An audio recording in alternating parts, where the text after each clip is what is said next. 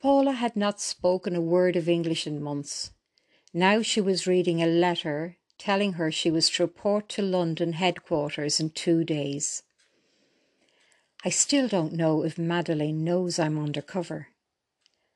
As not a word had passed between them about anything other than fashion training.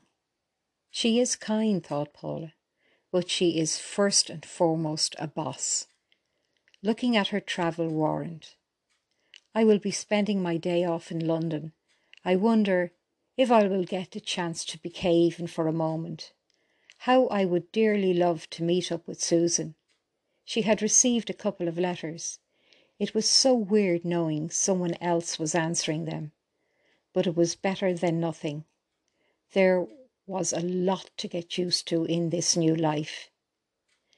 Now, on the train, Paula was enjoying watching the countryside spin past.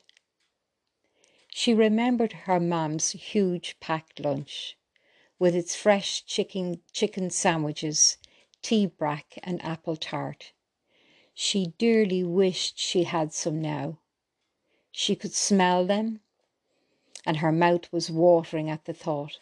Again, a driver and car were waiting for her. It whisked her off to a building she had never been to before.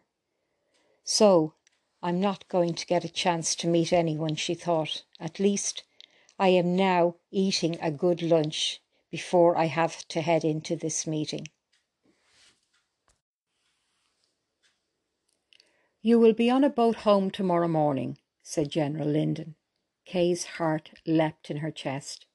You have three weeks' leave. Make the most of it.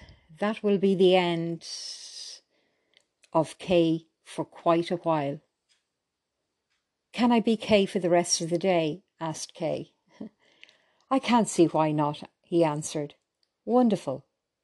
I'll head straight to find Susan, she thought. You won't be back in England. You will receive your instructions in Ireland and head straight to France. Her lovely life was disappearing yet again. No more chauffeurs. She was walking out of the building. She headed for the nearest tube station and back to her old stomping ground. Here I am climbing steps again, and my life is about to change again. She headed straight into the canteen. She would know by the girls there what shift was working at the moment. Good, it's not Susan's, which meant she's on nights at the moment.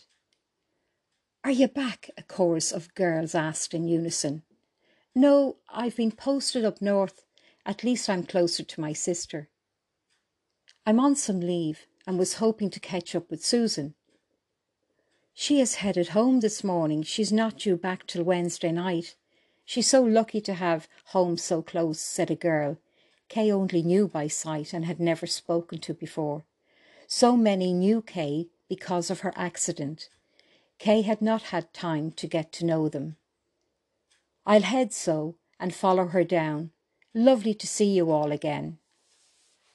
Kay was now on the train to Wellingborough.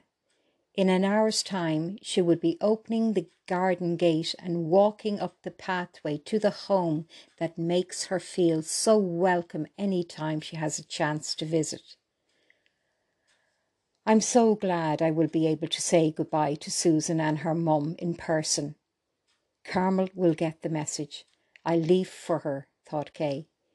Carmel continued to visit on her days off after Kay had left. Susan's mam loved the company. Carmel was that, with the gossip from the farm girls.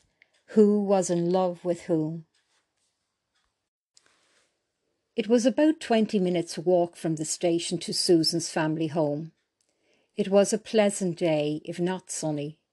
Kay was enjoying every minute of the walk. The air reminded her of Ireland, so clear and fresh. You could taste it. Gosh, I haven't had time even to think about heading home. I'm free as a bird for the next three weeks.